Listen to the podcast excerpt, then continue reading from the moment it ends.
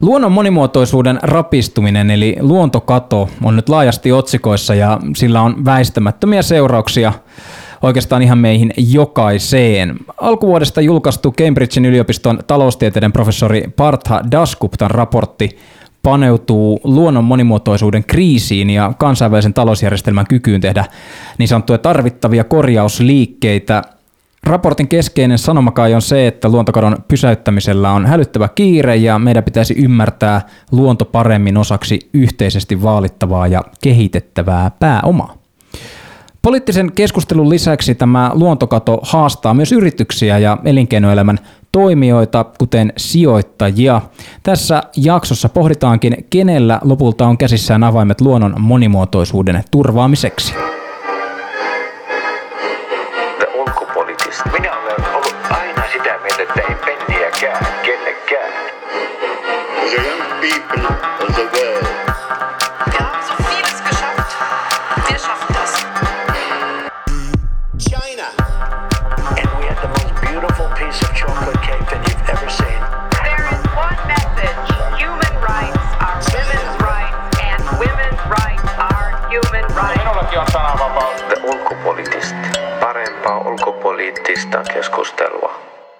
Tässä ulkopoliittistin podcast-jaksossa keskustellaan siis maapalloa uhkaavasta ja niin sanotusti planetaarista hyvinvointia rikkovasta luontokadosta ja pohdimme millainen yritysten rooli on taistelussa luonnon monimuotoisuuden puolesta.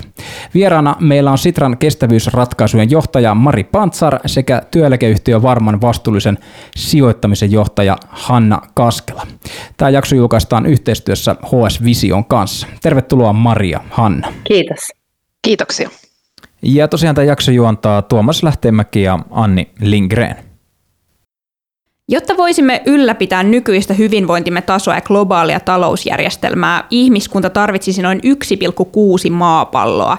Suomalaisten kulutuksen osalta tämä vastaava lukema on jopa 3,8, mikä tarkoittaa sitä, että me ihmiset kulutamme luonnonvaroja täysin kestämättömästi, mikä vaikuttaa radikaalisti myös maailman biodiversiteetin tuntuvaan ja äärimmäisen huolestuttavalla vauhdilla etenevään köyhtymiseen.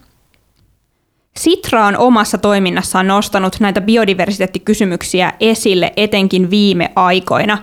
Mari, kuinka Sitrassa ollaan otettu vastaan tuoreen Daskuptan raportin pääsanoma, jonka voisi kai kiteyttää olevan se, että olemme täysin unohtaneet vaalia luontoa osana talousjärjestelmäämme? Tota, Sitrassahan tietysti kovasti odotettiin tätä pitkään valmisteltua Daskuptan raporttia ja viestihän oli hyvin selvä. Eli tota, meillä on hyvin kova kiire sen suhteen, että saataisiin ensinnäkin luontokato pysäytettyä ja sen jälkeen meidän pitää käydä vahvistamaan luonnon monimuotoisuutta. Sitrahan on Suomen tulevaisuustalo ja me ymmärretään niin kuin hyvin se, että ilman, että pidetään huoli luonnon hyvinvoinnista, niin me ei voida rakentaa kestävää tulevaisuutta. Ja meidän pitää oikeastaan katsoa niin kuin tätä ekologista kestävyyskriisiä kokonaisuutena. Et mä itse hyvin usein haluan kuvata tämän ekokriisin siten, että sillä on kolme ulottuvuutta. Ilmastokriisi, luontokato ja luonnonvarojen hupeneminen. Ja sen sijaan, että me yritetään ratkaista näitä seurauksia omissa siiloissa, niin meidän pitää puuttua juurisyyhyn. Ja se on juuri se, minkä Anni mainitsit, kasvava kulutus.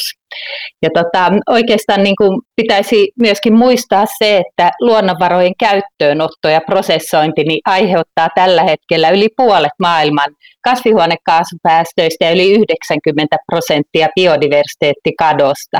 Eli ilman, että me hyödynnetään niitä materiaaleja, joita meillä on jo yhteiskunnassa, eli siirrytään kohti kiertotaloutta, niin me ei vaan yksinkertaisesti tulla ratkaisemaan ilmastokriisiä eikä luontokatoa.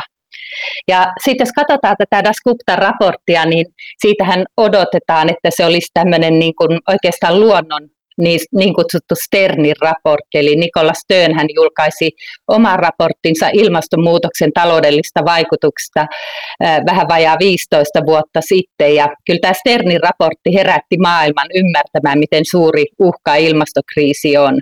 Ja nyt todellakin niin kuin toivotaan, että Das Guptan raportti tekisi samaa. Oikeastaan tässä Sternin raportissa tota, huomattiin, tai huomion arvoista oli se, että ilmastonmuutoskin oli ennen tätä raporttia tunnettu jo useita vuosia, voisi sanoa, että vuosikymmeniä, mutta siihen ei juurikaan oltu kiinnitetty huomiota muuta kuin tutkijapiireissä. Mutta sitten kun tuli raportti, jossa kerrottiin, että ilmastonmuutos on suuri uhka meidän taloudelle, niin silloin maailma heräsi. Ja todellakin niin kuin toivotaan, että, että Das Gupta-raportti tekee, tota, tekee saman luonnolle. Jos katsotaan sitten, että onko meillä vielä aikaa ratkaista tämä luontokatohaaste, niin kyllä mä sanoisin, että meillä vielä on aikaa, mutta toisaalta tämä aikaikkuna on jo sulkeutumassa. Eli meidän pitää kyllä ryhtyä toimimaan mahdollisimman nopeita, sillä me ollaan oikeastaan ajettu jo tämä luontokuilun partaalle.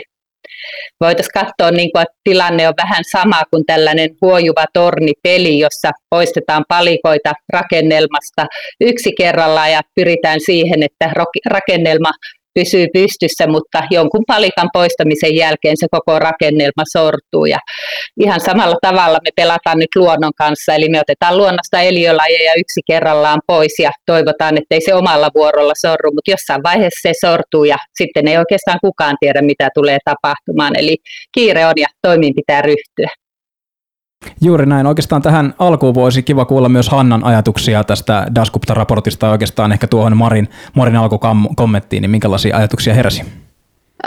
aika paljon samanlaisia ajatuksia, mitä, mitä Mari tuossa totesi. Ja, ja yksi asia, mikä, mikä niin kuin, mitä itse olen tässä miettinyt, että varmaan me tämän luontokadon, luonnon monimuotoisuuden vähenemisen tai bio, ja niin kuin biodiversiteetin osalta ollaan ehkä siinä tilanteessa nyt, kun mitä me oltiin ilmastonmuutoksen niin kuin analysoinnin kanssa niin kuin tälleen vaikkapa sijoittajan näkökulmasta niin kuin viisi vuotta sitten.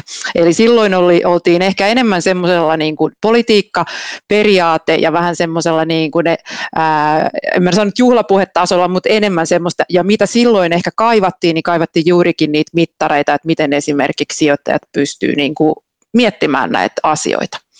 No sitten taas tietysti toi, siinä raportissa mun mielestä hyvin laajennettiin tätä näkökulmaa, että, että jos pohditaan ilmastonmuutosta, mihin Marikin tuossa viittasi, niin sehän on yksi asia, enkä toki vähättele lainkaan sitä, mutta se, että, että sen asian ympärillä ja siihen liite, niin kuin, ää, liittyviä asioita ja sitä vahvistavia asioita on sitten monet nämä luontokatoon liittyvät asiat.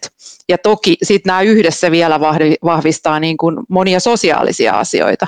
Et onhan toi ollut sellainen, että mä sanoisin, että, että viimeistään nyt tässä vaiheessa niin kuin ää, jokaisella semmoisella vastuullisella sijoittajalla jokin, jokin kello alkoi soida niin kuin sen raportin pohjalta, että, voisi sitä, että siinä mielessä niin kuin ehkä merkittävä, merkittävä steppi tässä asiassa.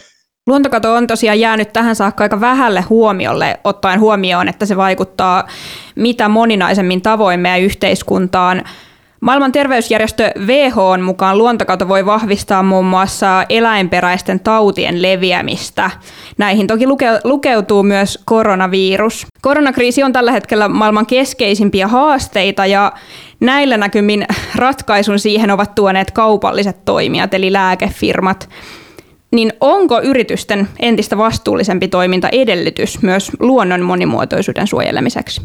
Kyllä mä näkisin, että se on edellytys. Eli Eli jos me mietitään niin kuin, että tätä, että määritellään niin kuin yritystoiminnan vastuullisuutta, niin siinähän on tietysti erilaisia asioita, että riippuen, että millä toimialalla oot ja, ja mitä ne asiat ja painotukset siinä hetkessä on. Mutta kyllä, niin kuin, kyllä mä näkisin, että on niin semmoinen asia, joka niin kuin trendinomaisesti niin kuin on tullut enemmän tietoisuuteen, mutta se, että sitten että miten me päästään siitä tietoisuudesta niin kuin sille seuraavalle stepille, Eli se, että miten me pystytään esimerkiksi samalla tavalla, kun me vaikkapa ää, arvioidaan hiiliintensiteettilukujen suhdetta niin kuin toimialan kesken tai toimialan toimijoiden kesken, niin miten esimerkiksi me löydettäisiin niin sanotulle luontopääomalle oikea mittarointi tai edes jonkinlainen mittarointi, että sitä pystyttäisiin arvioimaan sitten, kun yritykset tekevät niitä toimia. Mutta yleisesti luontokatoon, biodiversiteettiin liittyvät asiat, että kyllähän niitä on jo alkanut, niin kuin niitä kuvaillaan esimerkiksi vuosiraporteissa ja kerrotaan, että mitä asioita, minkälaisia toimia on tehty. Ja sitten tämähän sitten tietysti avaa sitä vähän sitä niin kuin myös sijoittajien suuntaan, että, että mitä on niin kuin agendalla tämän suhteen. Mm. Minkälaisia ajatuksia Mari tämä herättää? Joo, oikeastaan siihen kysymykseen, että, että tota, onko yritykset merkittävässä roolissa, kun luontokatoa ratkaistaan, niin mun mielestä vastaus on, että ihan ehdottomasti on. Eli tota, meillähän on oikeastaan niin kuin kaksi vaihtoehtoa, että me voidaan suojella luontoa tai sitten me voidaan muuttaa meidän yritystoiminta siten, että, että tavallaan niin kuin yritystoiminta oma, itsessään vahvistaa luontoa. Ja jos me halutaan varmistaa meidän hyvinvointi, niin me tarvitaan talouskasvua ja me ei koko maailmaa voida suojella. Eli meidän pitää ihan oikeasti vaan saada markkinavoimat mukaan tähän, että, että ratkaista näitä luontokatoon liittyviä ongelmia. Ja jos me ajatellaan meidän markkinataloutta, niin sehän on ihan älyttömän hyvä ja tehokas renki tuottamaan sitä tehtävää, mikä tehtävä sille annetaan. Ja nyt sen tehtävä on ollut tuottaa talouskasvua oikeastaan hinnalla millä hyvänsä. Niin nyt meidän pitää antaa tälle markkinataloudelle ja yrityksille uusi tehtävä, ja sen tehtävän pitää olla, olla se, että omalla toimillaan he myöskin ratkaisee sekä ilmastokriisiä että luontokatoa. Eli ilman yrityksiä me ei kyllä tästä suosta päästä ylös. Niin oikeastaan tässä, tässä kun mietitään biodiversiteettiä ja, ja luontokotoa nyt ylipäätään yritysten paletissa, niin jos me ajatellaan sitä niin kuin päätehtävää, miten firma on se klassinen erittely siitä, että osakkeenomistajille tuotetaan arvoa, niin, niin, niin millä aikajänteellä näette, että tällainen Daskuptan mainen raportti sitten näkyy käytännössä ihan, ihan konkreettisina tekoina? No tota, mä voisin ajatella, että se tavallaan ehkä, ehkä niin kuin jo, jo niin kuin näkyy. Että onhan ne, että on olemassa, niin kuin, että tähän ei ole ihan tuulestemmattua nämä asiat, että, että, että kun tehdään analyysiä, jos vaikkapa niin kuin elintarvikeyrityksistä, niin sitten tavallaan, että missä se niin kuin toiminta on, minkälaisia niin kuin biodiversiteettiuhkia on, minkälaisia maankäytön ongelmia on, että kyllähän näitä niin kuin näkyy ja nämä on ihan tyypillisiä, että voi puhua niin kuin tämmöistä osakeanalyysistä, joihin tällaisia asioita sisällytään. Että kyllä tavallaan tämä alkaa tulla niin kuin läpi, ei, ole, että ei se nyt ihan niin kaukana ole, mutta ehkä se että me saataisiin jonkinnäköinen yhteismitallinen mittarointi näille asioille on se haaste, että näitä pystyy niinku tarkastelemaan tiettyjen sijoituskohteiden osalta jollakin tavalla, puhutaan vaikka yrityksistä, niin kyllä. Mutta sitten taas, että et, et miten isossa mittakaavassa ja vaikkapa semmoisten yritysten, jotka toimii useissa maissa, niin sitten niinku se vaikeuskerroin no, helposti nousee siinä. CO2 on ihan niinku tämmöinen globaali, että se ei ole väliä, että missä se lämmittää, maapallolla, mutta sitten tavallaan toisaalta taas sit, kun luontokadon ongelmat voi olla hyvinkin paikallisia tai sitten enemmän, enemmän niin kuin laajemmallakin alueella. Eli pitäisikö heittää tuohon sun kysymykseen, että onko viisi vuotta semmoinen hyvä estimaatti? Joo, kyllä mä uskon niin tuohon Hannan heittämään tota, noin viiteen vuoteen, että mehän niin tiedetään, että yksi erittäin iso iso luontokadon ajuri on tota maankäyttö ja maatalous ja tänään esimerkiksi Boston Consulting Group tota, julkaisi raporttinsa, jossa he tota, kertoivat, että kasvipohjaiset proteiinin lähteet voivat saada niin kuin lihan kulutuksen vähenemään jo vuonna 2025. Eli me ollaan niin tosi isojen disruptioiden äärellä nyt tällä hetkellä ja nyt pitää vaan Suomessakin pitää huoli siitä, että meidän yritykset niin kuin ymmärtää tarttua näihin disruptioihin, että, että tämä muutos tapahtuu toivottavasti yllättävän nopeata, että, että sen pitääkin tapahtua kyllä tietysti nämä ongelmien suuruudet huomioiden.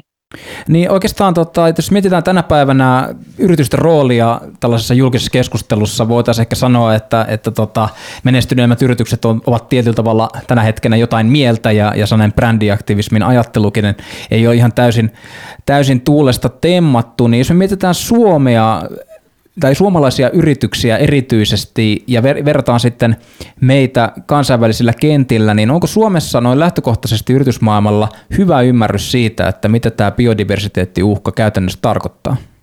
Kyllä mä sanoisin, että, niin kuin, että on, kohtu, on kohtuullisen hyvä. Ylipäätään mikä tahansa niin kuin ympäristöön tai ympäristön suojeluun liittyvä asia, niin kyllähän se nyt korostuneesti on, on vaikkapa pohjoismaisissa yrityksissä agendalla, että et, et sitten kun mennään, mennään vaikkapa ää, kauemmas, niin ei ehkä niinkään. Joo, mä olen tota samaa mieltä, että Suomessa kyllä yrityksetkin ymmärtää hyvin niin kuin nämä, nämä isot haasteet, jotka meitä kohtaa, mutta tota, mä en antaisi niin kuin ihan kaikkia krediittiä tästä yrityksille, vaan meillä on hyvin mm. aktiivinen kansalaisyhteiskunta ja ennen kaikkea tämä nuorten aktiivisuus niin ilmasto- kuin luontoasioissa, niin varmasti on myöskin nostanut näiden asioiden tärkeyttä yritysten agendallakin. että tota, paljon on meilläkin kuitenkin tehtävät. Kyllähän tämä Suomessa kuitenkin niin kuin luontokadon ja luonnon monimuotoisuuden vahvistaminen yritysten toimi, toimesta, niin kyllä se vielä on tämmöistä niin kuin pinnan raaputtamista, että ei me vielä oikeastaan olla kovinkaan pitkällä siinä, että otetaan pieniä askeleita, vaikka pitäisi ottaa isoja loikkia. Ja kyllähän meilläkin yritykset välillä syyllistyy siihen, että he, heidän niin kuin tämä ydinbisnes on jotain sellaista, mikä on vahingollista luonnolle, mutta sitten mielellään kerrotaan niistä pieno, pienistä kivoista suojelualueista, pienistä kivoista projekteista. Että meidän pitäisi myöskin saada nämä mittakaavat näkyville. Niin tuossa Daskuftan raportissa huomautetaan hyvin selkeästi, että tämä luonnon monimuotoisuuden varjeleminen ei ole mikään pieni ja kosmeettinen asia, vaan luontopääoma on itse asiassa yksi keskeinen pääoma globaalille taloudelle. Jos ajatellaan vastuullista sijoittamista, niin näettekö te, että luontopääoman vaaliminen voisi tulevaisuudessa olla niin kuin oikeasti aito kilpailuetu yrityksille? Kyllä mä näkisin, että että kyllä varmasti näin. Mitä konkreettisimmin esimerkkein me esimerkiksi pystytään niin kuin luontokadosta puhumaan, niin sitä paremmin myös niin kuin yhdessä ymmärretään sitä. Ja osittain sitä, sitä varmaan enemmän sitten, sitten tota, sitä kilpailuetuakin muodostuu. Mutta tavallaan se, että ei niin kuin huomioisi laisinkaan, niin jotenkin tuntuu tuntuu, tuntuu tota, ei ainakaan pitkällä aikavälillä kauhean hyvältä, hyvältä idealta. Ja tämä on älyttömän hyvä mun mielestä, mitä nyt nostettiin esille, että luonto pitää todellakin niin kuin ymmärtää pääomaksi. Että tällä hetkellä meillä on oikeastaan se tilanne, että tämä tuotettua pääomaa maailmassa voisi sanoa, että yliarvostetaan ja inhimillistä pääomaa ehkä aliarvostetaan ja luontopääomaa ei arvosteta ollenkaan. Ja mä olen ihan varma, että tästä tulee edelläkävijä yrityksille paljon kilpailuetua, että ihan jo vaikka, vaikka sillä kulmalla, että, että me tiedetään, että rahoittajat ja markkinat, sijoittajat tulee vaatimaan luonnon monimuotoisuuden huomioimista, niin ne yritykset, jotka jo etukäteen miettii näitä asioita, ne on sitten pitemmällä, kun näitä vaatimuksia tulee. Ja toisaalta sitten taas kuluttajat on koko ajan enemmän niin kuin ympäristö-, ilmasto- ja luontotietoisia, ja tota, kyllähän niin kuin kuluttajat pyörittää tätä mark- maailmaa, että he oikeastaan päättää sen, että mitä tuotteita yritysten kannattaa tuottaa ja pystyy myöskin paineella vaikuttaa yritysten tuotantoon. Ja sitten oikeastaan kolmas, kolmas tota, asia tähän kilpailuetuun liittyen on ihan tämmöinen maine maine- ja imakoasia, että, että totta kai se on niin kuin yrityksille erittäin vahingollista, jos todetaan, että, että heidän toiminta niin kuin enemmän, enemmän aiheuttaa ongelmia kuin ratkaisee niitä.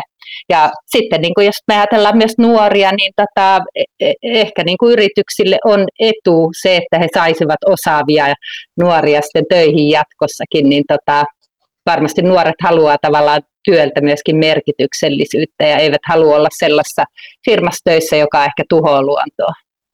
Sä mainitsit Mari tuossa edelläkävijäyritykset. Onko nyt jo nähtävissä, että mitä tai millaisia yrityksiä tähän kategoriaan kuuluu tai voisi kuulua? No Suomessa varmasti edelläkävijä yritys isoista yrityksistä on UPM, eli UPM hän, e, tota, kehittää esimerkiksi näitä mittareita hyvinkin aktiivisesti ja heillä on aidosti niin kuin, todella hyviä lähtöjä, lähtöjä siihen, että miten niin kuin, luonnon monimuotoisuutta saadaan vahvistettua. Et ka- kauhean montaa yritystä mulle ei kyllä tule mieleen. Mä itse asiassa mietin tätä kysymystä, kun valmistauduin tähän keskusteluun, mutta, mutta tota, eiköhän niitäkin tässä synny matkan varrella. No mikä tähän sitten voisi olla, olla syynä, että yrityksiä ei ole sieltä vielä noussut ja toisaalta miten se sitten tulevaisuudessa määritellään, jos mietitään esimerkiksi kriteeristöä yritykselle, joka tukee ekosysteemiä toiminnallaan, niin eikö sitä aika hankala määritellä? No se on, siis mä sanoisin, että se on justkin näin, että siinä on niinku tosiaan varmaankin tämä niinku aika monesti niinku se homman clue, että et, et, ää, on olemassa tietysti sitä, että, että voidaan arvioida erilaisia prinsiippejä, politiikkoja ja periaatteita, mutta sitten, että tavallaan nähdään, että olisi jonkinnäköisiä niin kuin tavoitteita, joita seurataan ja joihin asetetaan sitten vaikkapa välitavoitteita ja, ja mitä ne olisi, ja, että ne olisi keskenään vaikka samanlaisia ne kriteerit ainakin sen toimialan kesken, että et, jos mietitään vaikkapa juurikin ruoantuotanto, että se olisi ne tietyt asiat, joita seurataan, mutta että tätä työtähän tässä niin kuin, mä sanoisin, että vähän niin kuin kaikki kyllä niin kuin odottaa, että jotain, jotain kriteeristöä tulisi ja tokihan tässä on niin kuin tietysti hankkeita tämän suhteen, että pystyttäisiin raportoimaan, tai niin kuin, ei tämä tietysti raportointiharjoitus pitäisi olla, mutta tavallaan, että olisi niin kuin semmoista tavoitteena asetantaa myös näille asioille. Osaltaanhan tätä niin kuin kriteeristöä tietysti ja niin kuin, niin kuin sijoittajana ajaa, tai tulee reguloimaan myös tietyt niin kuin EUn suunnalta tulevat regulaatiot, jotka sit vaatii ainakin jonkinnäköistä kriteeristön laittoa tai tiettyjen niin kuin biodiversiteettiasioiden analysointia siinä ihan siinä sijoitusportfoliossa niistä yrityksistä, mihin on sijoitettu. Ja tämä mittaaminen on ihan älyttömän, älyttömän hyvä ja oikeastaan kiehtovakin kysymys. Kun ajatellaan luonnon monimuotoisuutta, niin sehän on nimessä mukaan niin kuin hyvin monimuotoinen ja millä niin kuin monimuotoisia asioita mitataan. Että, että tota, mitataanko esimerkiksi eliölajia eliölajien määrää tai niiden hyvinvointia tai ekosysteemien elinvoimaisuutta vai mitataanko vaikka tota merten happamoitumista tai sademetsien pinta-alaa, niin tässä on kyllä paljon vielä jumppaa edessä, mutta nämä mittarit, vaikka ne on vaikeita, ne pitää vain yksinkertaisesti kehittää ja ottaa nopeasti käyttöön.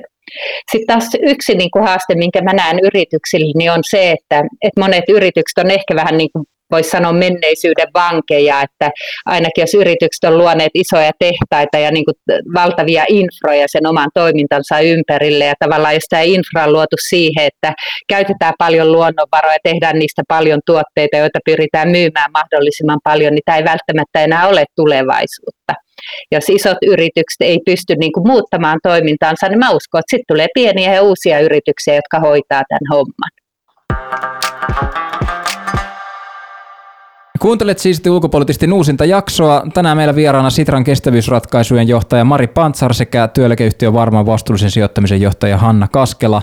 Ilmastoaiheesta ja luonnon monimuotoisuudesta KV-näkökulmasta myöskin lisää The ulkopoliittisesti verkkomediassa. Ja luonnollisesti tästä raportista uutisoitiin tiivisti myöskin sen julkaisun yhteydessä. Hesari taisi kirjoittaa myöskin pääkirjoituksen ja tässä taustatyötä tehdessä katsoin myöskin, että Sitra on tehnyt tällaisen omille verkkosivuilleen tiivistelmään 10 plus 1 asiaa, joita sinun pitäisi tietää Dasguptan raporttiin liittyen ja täällä verkkosivuilla erityisesti osui silmään tällainen kansainvälisen rahoitusjärjestelmän osaa määrittävä osio ja ajattelin, että luen sen tästä lainaten suoraan verkkosivulta ääneen. Se menee näin. Raportti arvioi, että ympäristölle haitalliset tuet ovat vuositasolla 4000-6000 miljardia dollaria. Luontoa suojelevat toimenpiteet ja investoinnit taas ovat suuruudeltaan 78-143 miljardia dollaria vuosittain. Eli tässä on aivan massiivinen ero näiden ympäristöä kuormittavien rahavirtojen ja sitten niin sanottujen kestävien rahavirtojen välillä. Minkälaisia ajatuksia tämä herättää? Tässä vähentämisessä varmaan tietysti semmoinen yleinen niin kuin, ä, tilannekuvan hahmottaminen niin kuin kaikkien kanssa ha- helpottaisi.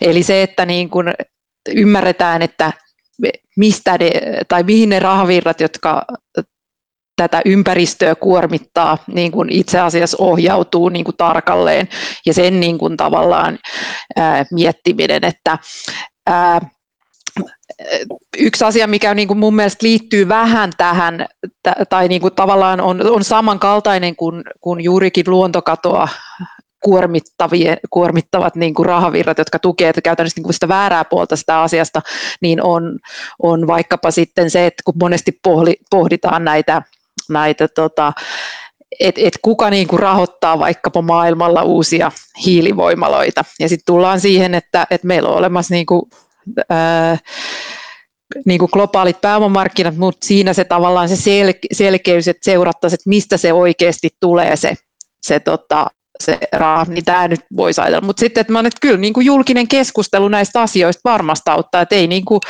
että, että tavallaan kissa pöydälle näinhän, näinhän monessa asiassa ää, varmasti päästään enemmän eteenpäin kuin taaksepäin, mutta ei mikään ole helppoa. Mä uskon, että nämä, mitenkään, niin kuin, nämä ei varmasti ole helppoja ratkaisuja, eikä niin kuin sellaisia, että ne ihan niin kuin ilman, ää, ilman iso, niin kuin, iso, ainakin jonkinlaista ää, tota, mietintää ja tuskaa tapahtuisi. Joo, tämä on tota, ihan älyttömän vaikea asia. Et, et, et pitää kuitenkin muistaa, että niin nämä tuet on, on joskus perustettu johonkin varmaan ihan hyvänkin tarkoitukseen. Mm.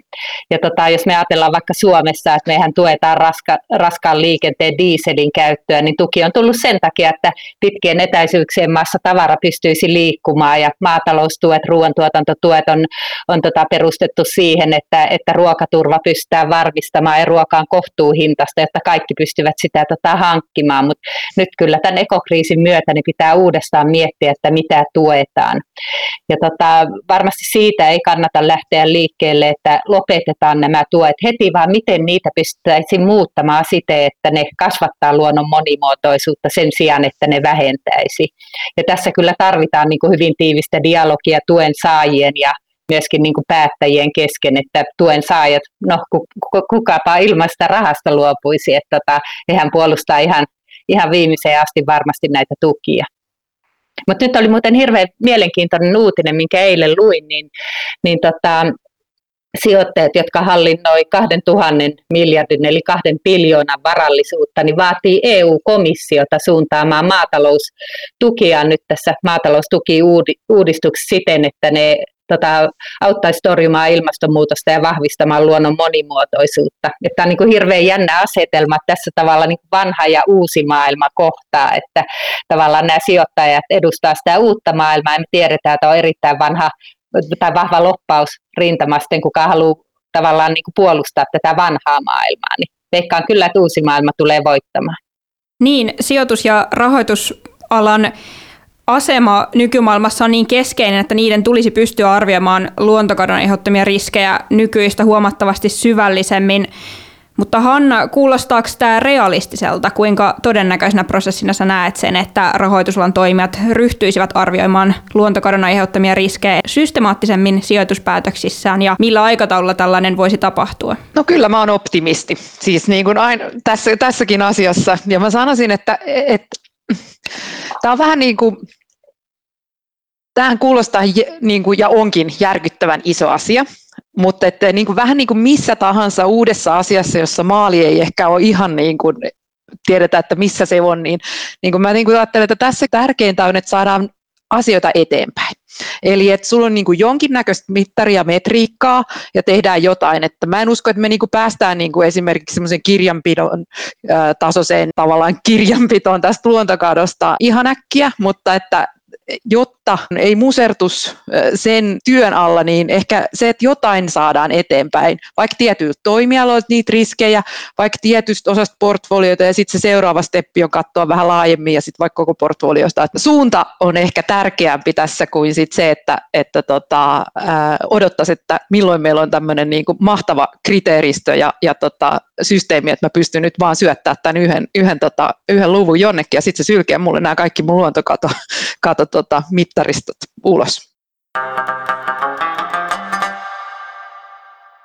Oikeastaan tässä, tässä vaiheessa voitaisiin puhua hieman voimavaroista, jos me mietitään näitä vaikuttavia vastuullisuustekoja, biodiversiteettitekoja, biodiversiteettimittareita, mistä ollaan, ollaan tässä keskusteltu ja tuotu mun mielestä ihan ansioituneestikin esiin yritysten keskeistä, keskeistä roolia tässä, tässä kokonaisuudessa, mutta, mutta tuota, mä mietin näitä voimavaroja. Me ollaan aika isojen kysymysten parissa tällä hetkellä. Meillä on koronakriisiä, meillä on matelevaa taloutta ainakin täällä härmässä ja sitten ilmastonmuutos totta kai on, on olkapäällämme joka päivä, niin miten tällainen biodiversiteettihaaste noin ylipäätään, inspiroiko se yrityksiä teidän mielestä toimimaan? No kyllähän nämä haasteet todellakin on valtavia, mutta tietysti on hyvä, hyvä muistaa se, että eihän niin kuin mateleva talous niin ole mikään oikeastaan niin kuin ennennäkemätön asia. Ja ilmastokriisi ja luontokadon uhkatkin on tiedetty jo vuosikymmeniä, että ei niidenkään pitäisi niin kuin enää yllättää ketään. Ja mä oikeastaan haluan katsoa tätä niin kuin positiiviselta puolelta ja haluan niin kuin uskoa, että yritykset tekee liiketoimintaa siitä, että ne ratkoo näitä ongelmia. Jos me katsotaan vaikka EU tätä Green Deal ja vihreän, vihreän kehityksen ohjelmaa, niin sehän pohjautuu siihen, että EU tunnistaa, että on suuria globaaleja e-, ekologiseen kestävyyteen liittyviä uhkia, mutta EU haluaa kääntää ne mahdollisuuksiksi ja tota, sitten jos me pystytään tekemään niin kuin hyvää yhteistyötä julkisen ja yksityisen sektorin välillä, niin kyllä nämä haasteet on varmasti ratkaistavissa. Miltä se näyttää se julkisen ja yksityisen sektorin välinen yhteistyö sitten tässä kysymyksessä, minkälaisia kipukohtia se mahdollisesti, tai ehkäpä onkin me puhua mahdollisuuksista, mutta, mutta jos ensin näitä haasteita mainitaan.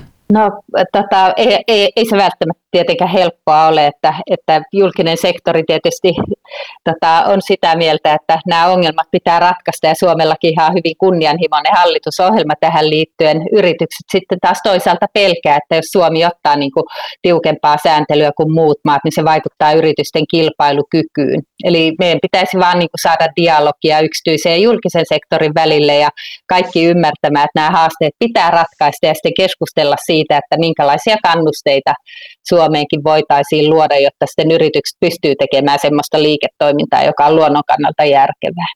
Että kyllä tässä varmasti jotain tukia ja tota, kannusteita tarvitaan, mutta niitähän annetaan muutenkin, niin suunnataan ne nyt oikein. Mun mielestä erinomainen kysy- kysymyksen asettelu oli just näistä voimavaroista ja siitä ja, ja, ja, ja tota, että mihin tavallaan, että mihin ne menee, että mikä se fokus on. Vähän kompaten Maria, mitä Mari tuossa totesi, niin että on, on kyllä niin kuin mahdollisuuksia sitten vaan, että, että niissäkin me päästäisiin tavallaan siihen, että, että mihin me kohdennetaan ne, että mihin tavallaan menee, menee esimerkiksi nyt kun me puhutaan näistä, näistä tota, EUn Green Dealista ja muista asioista. Tässä loppupuolella oikeastaan me ollaan puhuttu paljon yrityksistä ja yritystoiminnasta, elinkeinoelämästä, mutta, mutta tuota, ehkä olisi hyvä myöskin koskettaa sellaista kysymystä, että jos me mietitään ilmastonmuutoksen torjumista ja sellaista poliittista puhetta siihen liittyen, ja sitten toisella puolella on taas Suomen luonnon moninaisuus, ja tietyllä tavalla se, siihen liittyvät toimenpiteet on aika lokaaleja, mitä me voidaan tehdä, niin onko teidän mielestä kotimaiset päättäjät ottaneet tämän luonnon tai luontokadon haasteen tarpeeksi esille? Tota, eipä oikeastaan ole, mutta mun mielestä tämä tilanne Suomessa ei niin kuin poikkea niin kuin muidenkaan maiden tilanteesta, että jollain tavalla niin kuin ilmastokriisi on ollut paljon helpompi ymmärtää ja oikeastaan niin kuin luontokato, voitaisiin sanoa, että luontokatoon liittyvä keskustelu on jo vähintään kymmenen vuotta ilmastonmuutoskeskustelua jäljessä, että, että tota, nyt päättäjille tulee kyllä hyvin kova kiire tehdä näitä muutoksia, että saadaan sellainen toimintaympäristö, että yritysten kannattaa lähteä ratkomaan näitä ongelmia. Joo, siis tota, ke, se, me varmasti ollaan niin kuin kymmenen vuotta ää, jäljessä siitä keskustelusta tai niin kuin sitä, että mitä me ollaan mm, keskusteltu esimerkiksi ilmastonmuutoksesta tässä hetkessä ja tänä, ää, niin kuin tänä vuonna. Eli siinä mielessä on, on tässä mä sanoisin, että aika iso semmoinen oppimiskäyrä edessä ää, kaikilla meillä. Päättäjien parissa yritystä on kuitenkin ainakin sen verran, että, että tota, he kokoontuvat näillä näkymin loppuvuodesta Kiinan Kunmingissa YK on luonnon monimuotoisuuteen keskittyvään konferenssiin. Ö, siellä pyritään muodostamaan kansainvälistä tahtotilaa ja näkemystä luontokadon pysäyttämiseksi ja uudelleen suunnata rahoitusta tähän työhön. Jos viimeisen kysymyksen muodossa käännetään katse tulevaisuuteen, niin minkälaiset pääviestit te toivoisitte, että tuossa konferenssissa nostettaisiin esiin?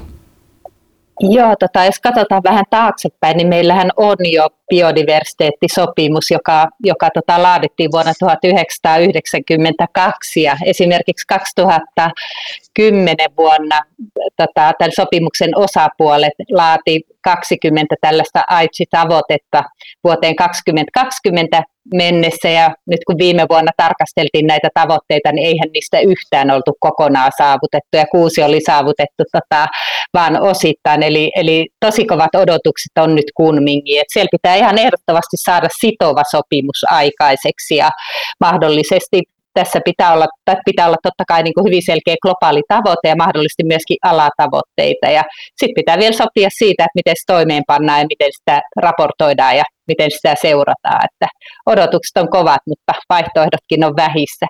Mutta sitten niin oikeastaan tämän Kunmingin kokouksen lisäksi, niin mä en haluaisi katsoa pelkästään sitä kokousta, vaan oikeastaan niin kuin matkaa sinne kokoukseen. Eli nyt ennen tätä Kunmingia, niin pitäisi kyllä kaikkien tota, päättäjien ymmärtää se, että mikä, miten vakavasta tilanteesta on kyse, ja heidän pitäisi tulla tänne kokoukseen hyvin motivoituneena.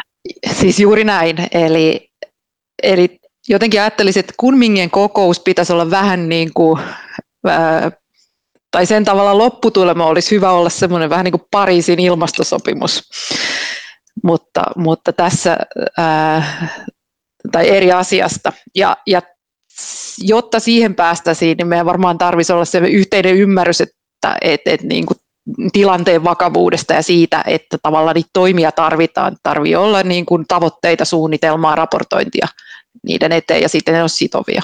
Jäämme siis odottamaan, mitä tulevaisuus tuo tullessaan. Kuuntelit ulkopoliittistin podcastia, jossa keskusteltiin tänään luontokadosta sekä siitä, miten yritykset voisivat taistella luonnon monimuotoisuuden puolesta. Suurkiitos vierailusta Mari Pantsar ja Hanna Kaskela. Kiitos paljon. Kiitoksia. Oli mukavaa.